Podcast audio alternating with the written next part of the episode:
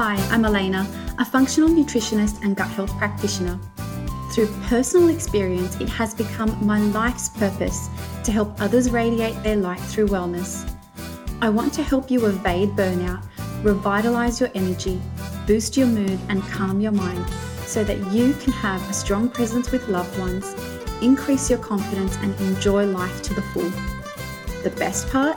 By supporting the women of today, I contribute 10% to the education of the women of tomorrow. With a new world of technology enabling work and personal life integration even more, there has never been a time where conscious effort and prioritization of our wellness has been this important.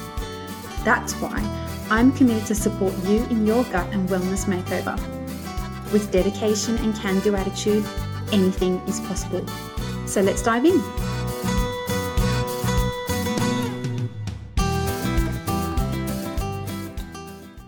Have you ever considered the influence of loved ones in your life when it comes to your gut and wellness choices? Did you know that if you surround yourself with friends who have poor habits around food or an unhealthy relationship around food, then perhaps you may also adopt this over time? It's a bit like catching the cold. If you have friends that are balanced and have a healthy lifestyle approach, then you may also adopt this. In this podcast, we reflect on our surroundings and immediate community, not to judge or criticize, but more so to consider the influence it may have on our health and wellness and how to address it so we meet our wellness goals. So, to paint the picture, it's a real case study with a client. One of my clients said she was never a sweet tooth. I mean, she loved savory and would rather have a bowl of fries or a bowl of bolognese, but not a sweet tooth.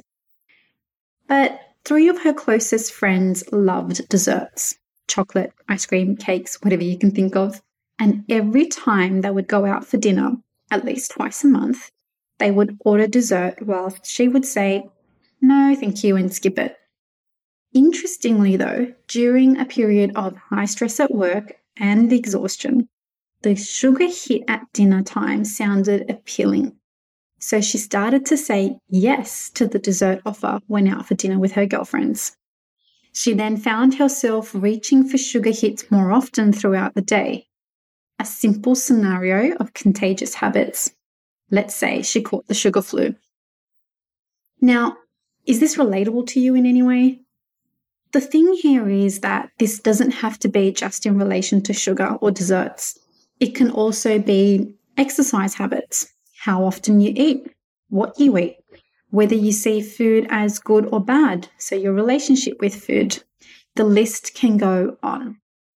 This is why I want to make this podcast episode really practical and ask you to reflect on any time where your friend likes, habits, or even relationship with food in when it comes to gut health and wellness have affected you. What was it and how did this serve you?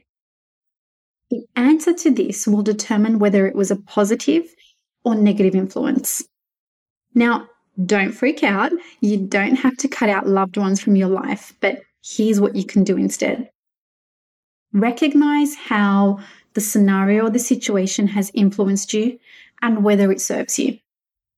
Communicate to your loved one that you feel you have adopted this new habit and that it doesn't serve you or your current wellness and your gut health goals. Instead, outline what you choose to do instead and seek their support. So, communicate your goal, the current state, where you want to go, and what you're going to do to get there. Outline what this support will look like. In the case study example I've used with my client, perhaps the right thing to say at the start of dinner is, I'd really like it if we skip dessert, so let's not even look at the dessert menu. Tell them in a loving way what their support will mean to you and how this will turn you into a healthier version of you. At the same time, also surround yourself with friends and family who may also have wellness goals that they want to achieve and have positive habits and positive relationships around food that keep you motivated. By applying this strategy, you achieve your goal and you ensure that you have a supportive community and don't lose friends in the process. Now, if you want to create balance and revamp your energy so that you are your best self with loved ones, then save your spot for my free masterclass where I cover the strategy that will help you get there. The link is in the description of this episode. Thank you so much for tuning in, and I hope you have a gut healthy and wellness week.